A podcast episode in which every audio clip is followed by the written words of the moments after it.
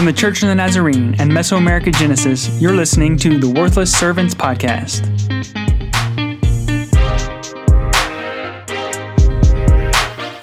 Hello, and welcome back to the Worthless Servants Podcast. I'm Scott Armstrong, and I'm here with you. This is a podcast that talks about culture and missions and healthy church.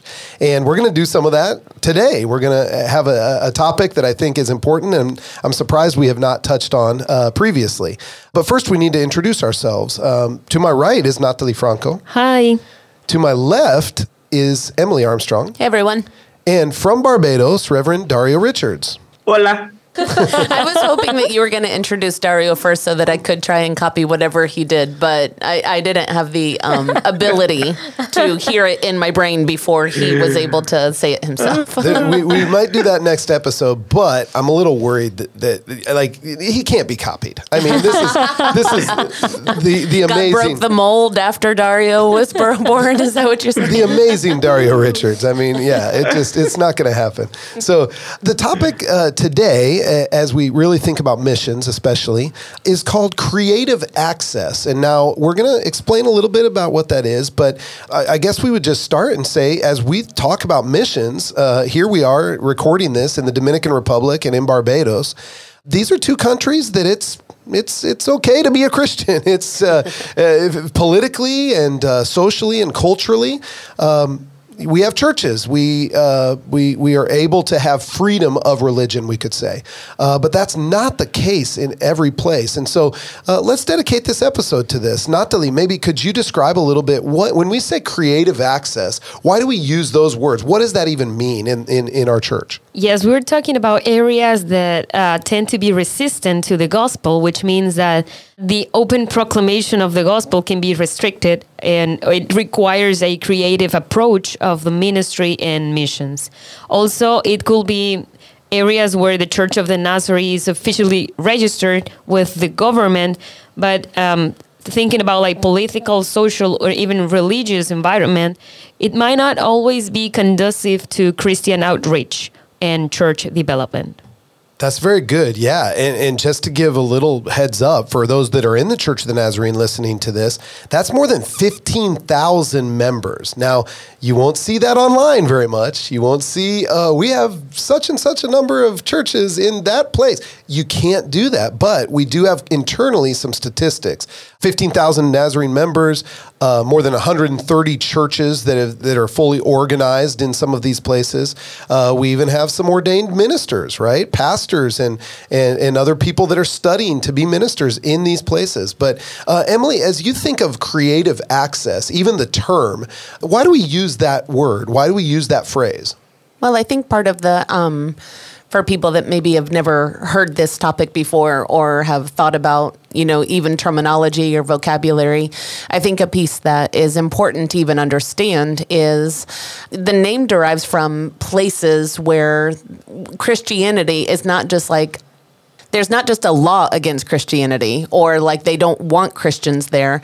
It's because there's usually a major religious group that currently exists. And so I think sometimes we just think about like unreached people groups sometimes or people that are just like without any kind of compass spiritually. And that's not true.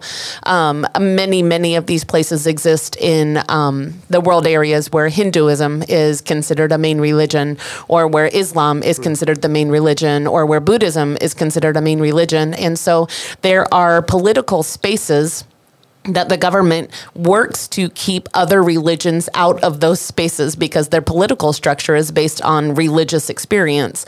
And so um, it's not always just about like, oh, well, they don't want Christianity there. Well, it's because they're trying to protect their own spirituality and they're trying to protect their own religion. And so as we start to think about, so why would we call these creative access spaces? Because if you don't want somebody from another religion coming into your space, you have to be creative about sharing the gospel with them. And usually that comes through sending professionals into spaces. Um, it usually comes through saying we have a, a, gifting that we can use in order to teach, that we can come alongside yeah. people, um, that we're here to help your economy grow, that we will come and do some things that that are going that's going to literally help your nation. I think about the um, the story of Joseph, how he was sold into slavery, and I don't think he chose that path in life. However, we could say that was an interesting way for God to get somebody from the people of God into Egypt at that point in time, and became a creative of access person. Like everything that Joseph was doing was seen by another culture group, another people group that had a different uh, God that were serving in different ways. And and Joseph was blessed. And Joseph is the one that ends up coming up in into the government system even. And so I think there's ways that God has shown us even through his biblical story that it's not just about us trying to think of the next strategy. It's that God does use gifting and graces of people all over the world in order to make his gospel thrive, even in spaces that politics would say, well, you can't be here. There, you'll hear another term uh, oftentimes that comes alongside creative access, and that's tent maker. Mm-hmm. And so, in missions, uh, in the missions realm, you'll hear that term, and it, and it, really refers to Paul, who could not go into some of these places and just say, "I am, I am a, a Jew, and I am a Christian, and I'm a follower of, of the Most High God," and uh, partly because he needed to work economically, financially, to make ends meet, to be able to uh, spread the gospel. And, and so he literally made tents. He literally did that. Well, a lot of times the creative way to gain access into another place is, is as a doctor, is as a teacher, uh, and many, many other, other uh, professions. Dario, you've had so many contacts just through sports ministry and through through other things, through our own denomination, of course. What does a what does a typical day in the life of a of a, a person, a missionary, a Christian that's in a in one of these creative access contexts look like? And and and when that word, when you hear that phrase, what do you think of? Yeah, so I actually love creative access. I think that's the best terminology that I hear um, maybe think about uh, penetrating in some of these countries which are close to the gospel or for other reasons. Um, when you think about the day in the life of most of these people in the sports context, as you know, um, many persons who um, who go into these countries, they're going as coaches, um, sport coaches, they're going as club owners, some of them going as um, you know, when you get uh, sports team to a certain level, uh, sports psychologists, you know, persons who are operating in the world of sport.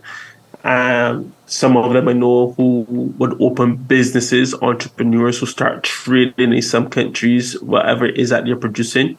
So when you look at the when you look at the life of these individuals, for the most part, like just observing, it looks like a normal working day. You know, they wake up, they go to work, um, they do whatever it is that they that they uh, whatever the making or the creative thing that they came up with to do, they do it for their in the working day like everybody else.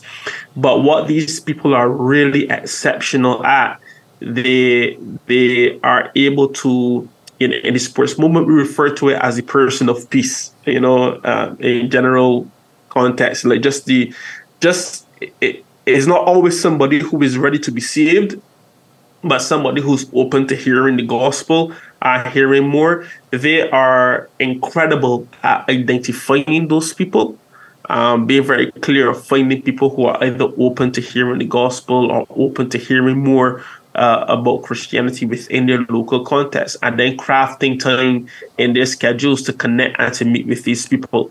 Many times, meeting with them is secret. Um, in some countries, uh, depending on the political structure, you can meet in public, but then there's some decisions and conversations you can't have there. Um, many of them just go underground and engage in um, disciple making at church planting strategies. So, so it requires, as Emily was saying, a lot of creativity, and it also requires unique skills to be able to um, navigate in those cultures. But if you look at them, if you see them function it looks like an individual waking up, going to work, you know, every once in a while they have some extracurricular activities, but but embedded in their life are moments of engagement and meeting with persons open to the gospel to to just see the kingdom of God continue to expand. Yeah. Yeah, a store owner, uh, a per, another assistant coach, and and different things. Yeah, absolutely. Um, I'm looking at Emily. Like all, all of us as missionaries, um, we have newsletters. We have times where we update our donors, update uh, prayer warriors that are that are helping us out. A lot of times we are able to share our stories. However, uh, for a lot of these people in creative access places, that's not as easy. And so we wanted to kind of dedicate the rest of our uh, of our time together, really to tell some of their stories in an appropriate manner that won't put them at risk. We won't share the the place of service, and we won't share uh, their names. But uh, would would anyone like to start us? Uh, maybe just telling some of the stories of people that are they're working so hard, so diligently, uh, but that haven't been able to tell their own stories in a very public or online way. Yes, like I remember when I was in India for Third Wave, um, this youth congress, and we were able to connect with some missionary who were serving in creative access countries. Um, and they were like, they didn't even say their names. Like, they just had a red tag on, on their shirts. Like, they, so we knew they were from a creative access, but we couldn't know anything from them. And they had this, we had this amazing opportunity to listen how they were doing ministry. And, you know, as it, it was, as it was how they were doing ministry, and they were able to share how overwhelming it was for them to to to try to connect with people um, because they were serving in in this country with this this, this environment that was so religious like that's what happened in one of that's what happened in a couple of these countries. Like religion affects everything daily activities like the way people work the, the people talks about religious islam buddhism hinduism um, these are very really strong religious so the environment is really heavy. And so it was they were sharing just how hard it was for them even to to build relationship with these people. Um, and they were saying the way they were doing evangelism sometimes it takes for them one one to two years to start a conversation about the gospel. And this is how it is for them. So they, they had to be like aware of the reality of the countries they, they were. Um, and so the the way they were doing evangelism was just completely different. They had to build, being really intentional in building relationship. And for someone to convert, it will take at least two years. Yeah, I have um, quite a few friends that are in different spaces around the world. And I remember a specific story, Natalie, even as you say, it takes like one to two years for one person to even open up that, that conversation. Um, I think a lot of people that are working in these types of spaces have to like really pray to the Lord for a lot of discernment. And they need to know when the Holy Spirit is opening up the door in order to be like, okay, we're going to walk into this space. And, and you need to be a very patient Christian. You need to be an evangelist that can see where the Lord's fingerprints are before it's the actual, like, so I'm going to tell you about my best friend Jesus, right? Like, and I, I put myself in that space and sometimes try to think you know, like my whole world is Christianity and Jesus, and my worldview is Jesus, and and having to constantly measure everything that I say and and make sure that the Holy Spirit's the one that's leading in something. I think it would be difficult for me personally. I think the Lord could help me do it if He called us to a space like that. But I have a friend that uh, was in a space like that, and she um, is a mom, and she was telling me about there's a huge cell phone factory that was literally just like out her window she could see it. They they lived in a, an apartment building that was like you know twenty feet up or twenty stories high, and and so every day she could start to see the schedule of the workers that would come in, and um, a lot of the workers were women. She just started to notice, and and again, part of this goes to like she's a missionary that's there that um, she just has to start observing. She has to start like recognizing people's patterns, and she has to find spaces where like maybe there is something at work there, and and how can I be a part of that space? And so she started to see that they come in at a certain time, but then they leave halfway through the day, but then they go back in. And she started to make this connection of, oh, they're they're leaving the factory for lunch, like they have a lunch break. And um, so she would start to try and find like just a few people, like, well, so where are you going for lunch if you're not eating inside? And and there was this area that they would, um, you know, kind of like just a picnic area that a few of them would sit down and have their lunch, and then they would go back inside. Well, she decided that. Um, when her kids got out of school that she was going to take them and just go play in the park. she was just going to happen to be in the park and they were going to be playing there. And um, she was able to start making connections and relationships, but not immediately because at first she's just this person that's playing in the park and it's easy to ignore. But after she was there consistently for three weeks, four weeks, like she's always there, like people started to recognize that she's mom and they see how she's parenting her children and, and things like that. So, like this organic conversation comes up of what's your name? I see you're playing with your children. So they literally just started conversations about parenting and being a mom. Well, I'm a mom too. And, you know, and, and it was this building of relationship that started way before even the first conversation was had. And, um, and honestly, in this specific instance, I'd love to be like, and the Lord started a whole church out of that. Mm-hmm. Um, this specific missionary uh, had to even leave that space before she really knew if anything came out, out of it. And I think there's a lot of missionaries that work in creative access areas that have to mm. have to truly trust that they're planting a seed that yeah. God is going to continue to bring people around to water and nurture, and that it will grow into a harvest. And so I think there's stories like that that that they can't tell all the time, and that maybe don't even sound like super interesting, right? Or super like romantic of of this is what I'm doing, but I think that's a lot of their life is is observing the people, trying to find a rhythm, and and coming alongside and saying, where can I where can I make a new friend in this space? Yeah, um, the Lausanne movement has this statement, um, you know, about taking the whole the, the whole church, taking the whole gospel to the whole world. Mm-hmm. Uh, just as a rationale for you know why would persons want to serve in these dangerous uh, many times spaces and it's really because you know the kingdom of God need to be there as well. We need the light of the kingdom there. I think I can share from the perspective of just some of the dangers um, that persons have experienced working in in creative access countries. I have two friends in particular. Um, there is one.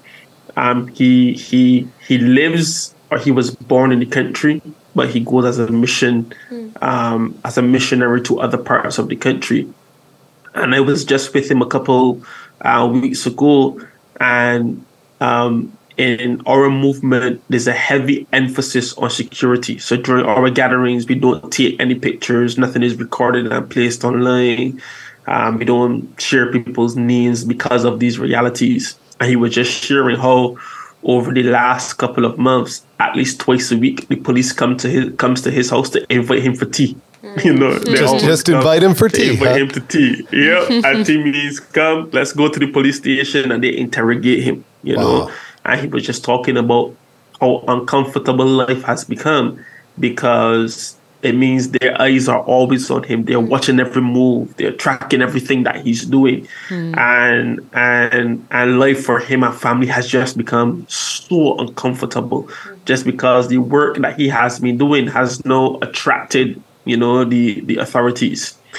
And I have another friend, and this story is it like it, it blew my it blew my mind um, when I when I first heard it. A similar story. I'm growing up in a in a country uh, where he he was converted. He he read a page. He, he he got into contact with a page of the book of Luke. he read the page, and that started his salvation experience. You know, and and they started using sports again to do a phenomenal work um, in the mountains in his country. They would run these, they would run these sports camps. They had like really elite coaches, and all the children would come because of the you know the coaching experience.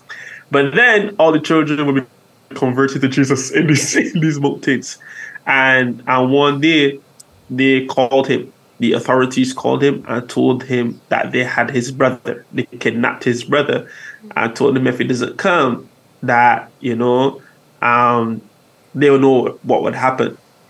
And he went in, obviously, because he wanted to protect his brother. And they put him on a plane and and he had to leave the country. His wife, he had his wife, his children, his business was all in the country, and he was on a plane out of the country. They didn't know what happened to him, and and then they they collected his family, some of his other workers, and they literally stamped in their passport spiritual terrorists.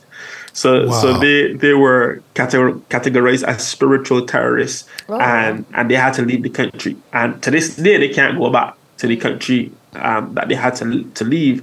But they do like a phenomenal work around it. So working in creative access places requires a lot of creativity, but it's also a very dangerous work. Mm. And I think those of us who don't work in those spaces, you know, it's so easy to take the freedoms we have for granted. Yeah. And it's so easy to forget the role we must also play in protecting them, you know, and making sure that we are very careful in our contact with them. How we, in this social media age where everything is about tagging and taking pictures and making sure that we don't do anything to compromise them. Um, in our sports movement back in the day, we used to we used to speak in coded language, and it's good for for sports people because if you are working in a in a say you're working in a closed country and say I call your country cricket and say five people got saved today, you know, you would just send me a message, oh, we got five more new people for the cricket team this week. Yeah. You know, that's it. That's the message. But I know what you mean, you know, like, okay, persons are being saved. Uh, so just reminding us of the importance of protecting those people and doing what we can to make sure that we are not the ones who compromise what they're doing and cause eyes to be on them that don't need to be. Yeah. That's good. That's good. Um, there are several things that we can do to help our brothers and sisters, and and I think one way, uh, you know, the most important way is just to pray. What would be some ways that we could pray specifically for our brothers and sisters, and specifically missionaries and other Christian workers that are in creative access areas? I think one of the easiest prayers to pray for is just that their eyes would be, opened to the prevenient grace of what we say in the Nazarene Church of where the Holy Spirit's going before them and to be able to say, oh, this is the space that I need to be in. And I think just be filled with a lot of peace. I think even as Dario just said, you know, they I think they're constantly in spaces where they're double guessing. Am I am I doing the right thing? Am I in the right space? Is this the right person to trust? Um, and that the Holy Spirit and, and Jesus himself would be the Prince of Peace in their life. I think that would be a really great prayer for them. Good. I think also we can pray so they may experience God in different ways despite the limitations they have in expressing their faith. Also, um, for open doors, creativities, and new strategies for building relationship and sharing the gospel, and also for strength to deal with fear, anxiety, and even loneliness. Yeah, I think uh, there was an article that we recently published on transformtheglobe.com and a little little um, advertisement there. You can go there for, for a lot of different articles. Twice a week we're publishing. Uh, but they said pray for those who serve in, in these additional creative access areas. Of course, that they're kept safe from the actions of those who seek to intimidate or hamper their work. And I like these next two. Pray for increased grace and wisdom. You, you both, Emily and Natalie, have kind of shared a little bit of that. Grace and wisdom and observing, right? How God is at work. And, wisdom for those who are regularly called to navigate sensitive situations. Mm-hmm. There are so many sensitive situations. I feel like in missions work anyway, but especially in those areas. Is this just tea from someone, someone in the police, or is this something more? I mean, obviously, it seems to be something more. What can I say? What can I not say? And then this this last one, pray that persons serving in these additional areas may be peacemakers. I had never thought about that, but maybe peacemakers in very stressful and often threatening environments. Yes, um, I I think too. Um, we, we talk about it in the from the missionary, but I just wanted to to remind us of persons who are born in those Yes. countries, who are converted in those countries, and who they who commit to a life of of ministry and mission. And and sometimes for those persons, the threat is different to the to the missionary who comes in. Um, I have a friend, a personal friend, who who to this day, you know, because of the, her parents they, they grew up in one religion. She converted to Christianity. Her parents know that she has converted to Christianity, but they never share that publicly in her parents' community because of the shame that it would bring on her parents. So she moved to another city, but her parents, even though they know of her conversion, she is constantly protecting or trying to avoid it becoming public knowledge of her conversion because of the backlash it would bring on her parents. Hmm. so so persons who live in the country who are converted and remain in the country um, also have to find these creative ways to share the gospel, but sometimes the threat is a bit different for them because they are indigenous. Hmm. Uh, so I think just remembering those persons in prayer as well, the locals who are who are equally committed um, to, to share the gospel and be missional in those contexts. Thank you for saying that. Some of them are even disowned by their own family. And, yes. Uh, yes. and, and I mean, we must pray for these people with the courage that it takes to follow Jesus in these circumstances. Occasionally, we end our time together, and uh, remember, we're going to be together just for two more episodes in this iteration of of the Worthless Servants podcast. We'll tell you more in the coming coming days about that, um, the coming episodes.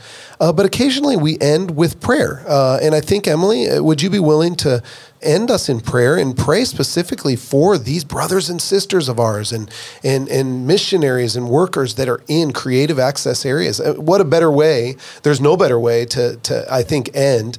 Uh, we don't want to just inform with mm. with this podcast. We we really want to transform, and and part of that comes through through intercession and through prayer. So, yeah. Emily, would you guide us? Yeah, let's pray. Father, we come before you in this moment in time, and we are grateful for a conversation that you've given us here on this podcast. And I pray that the words that have been said, the stories that have been shared, would go deep into the hearts and the minds and souls of anybody that's listening to it in this day. We place before you the workers that you've called to your har- harvest fields that are in persecuted church areas. I pray, Lord, that you would strengthen your servants. I pray that even as I've been listening to this conversation, Paul's words have been just filling my mind with all of the letters that he wrote to the church of just stand firm and and persist. And uh, the the the devil is is prowling around and looking to just uh, devour and destroy and we can take those words for ourselves and even more so for a church that's persecuted. Lord, I pray that you would give them strength today. I pray that they would feel your presence in a new and tangible way. I pray that you would intersect the path of these missionaries that you've placed all around the world, Lord, that you would give them an opportunity to share about the goodness of God and the grace that you offer us. I pray that there would be people that their hearts are um, opened up to thinking, even in the spirituality that they currently practice, that there's just something missing or or there's something more that probably that, that they know lord that there's something that you have created that they don't know yet. And so i pray that when they come into contact with somebody from your church that they would desire that testimony I pray that you would create safe spaces to share. I pray that you would give your missionaries the courage to share. I pray that you would strengthen your national churches as they continue to grow up in your love. And we just thank you for a moment in time where we can bring them before you once again. I pray that it wouldn't be a one time conversation. I pray that you would call people, even listening to this, Lord, uh, to those spaces. I pray that there would be people that are like, I didn't even know that type of missionary work existed. And I think I was created for that. And so I pray that you would give us a heart of obedience, even in the midst of difficulty, to say yes. Thank you, Lord, for what you're doing in our world. We believe that you are at work. We believe that you have everything under your control. And we are simply servants of you, saying, Here I am, send me. Thank you, Lord, for allowing us to be a part of your, your service to the world. In your name we pray. Amen. Amen. Thank you for ending that prayer, Emily. Really, for praying for workers for the harvest. We pray that there would be people from our region mm. and from around the world that would answer the call, not just to maybe go uh, right next door. Uh, that is certainly where we start, but to go to these places yeah. that are most difficult. Well, you can contact us and you can get a hold of us at uh, Mesoamericagenesis.org. And certainly we are on social media under the Worthless Servants. Um, but for now, we are the Worthless Servants. And I'm Scott Armstrong. I'm Natalie Franco. I'm Emily Armstrong. And I'm Dario Richards. And we will talk with you next time.